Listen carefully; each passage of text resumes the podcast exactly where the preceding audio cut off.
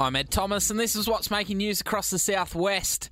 A Colac grandmother has been convicted and placed on a good behaviour bond. Here's Tom English with more. A romance scam money mule who had $239,000 go through her bank account has pleaded guilty in the Warrnambool Magistrates Court to one count of negligently dealing with the proceeds of crime. The court heard a construction company was a major victim of an email scam involving bank account details being changed. Money then went through the woman's bank account and she moved it offshore at the request of an Egyptian love interest.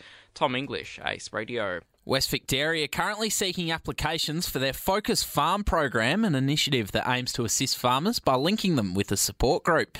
Bostock's Creek dairy farmers Pete and Marnie Kerr will complete their two year Focus Farm program in April, and Pete says it's a safe space to tackle any farming issues. So it's, I guess, sort of similar to a discussion group. So once a month, the support group meets. And so the idea of it all is to share some of their issues or problems. It's all open books, so all the financials are put up Local member for Wannon, Dan Tehan, has been out touring the electorate in a bid to determine key issues among residents.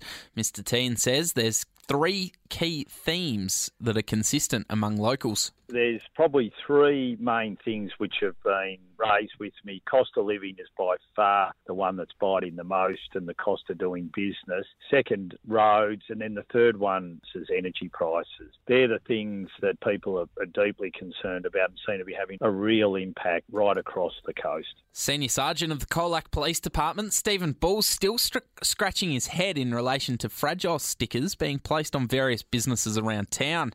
However, Sergeant Bull assures us the offender has been found. We still haven't got to the bottom of why, but certainly there has been a number of businesses targeted with that sticker, including the ATM that I frequent and was making it quite difficult to take some cash out. We have located the offender for that one. He's been interviewed. As I said, he didn't divulge to us why he was doing it, and he will face charges in due course in relation to the sticker spree. Regional workers in Victoria can access more affordable housing and accommodation with support from the Allan Labor government. In southwest Victoria, the government's backing the Corangamite Shire to build an environmentally sustainable housing estate in Timboon and providing support for another development in Simpson, creating up to 140 new homes for the region. The government recently announced the $150 million Regional Worker Accommodation Fund, with expressions of interest now open for grants of shovel shovel ready projects. Ambulance Victoria are urging Southwest residents to be on the lookout for snakes and encouraging locals to get to know what to do if bitten.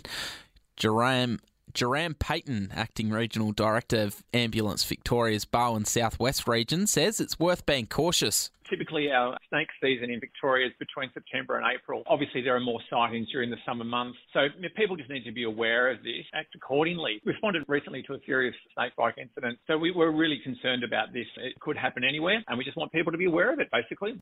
Sport for Swain and McCabe, the farm machinery specialist.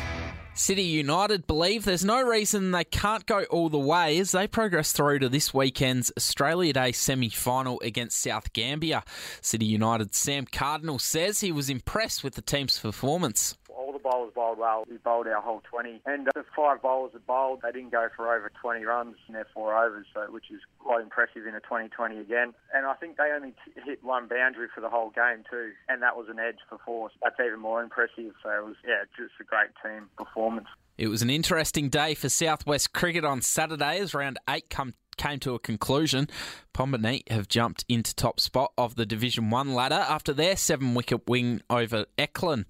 Cobden have caused one of the upsets of the season, defeating the then undefeated Heytesbury Princetown by five wickets, and Camperdown Lakers were able to overcome Warrnambool by nine wickets. Warrnambool and Heytesbury Princetown's Division 3 game also made headlines after the Storm managed to bowl the hosts out for just 19 runs.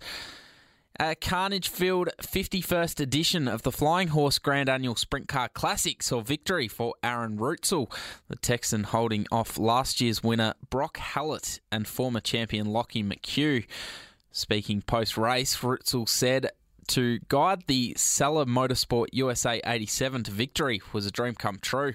This is so awesome to win the classic, and like I said, to win it for the Sellers, everything, everything they do, everything they put into this to win it, this is amazing. I mean, this is absolutely amazing. That is the latest in local news and sport.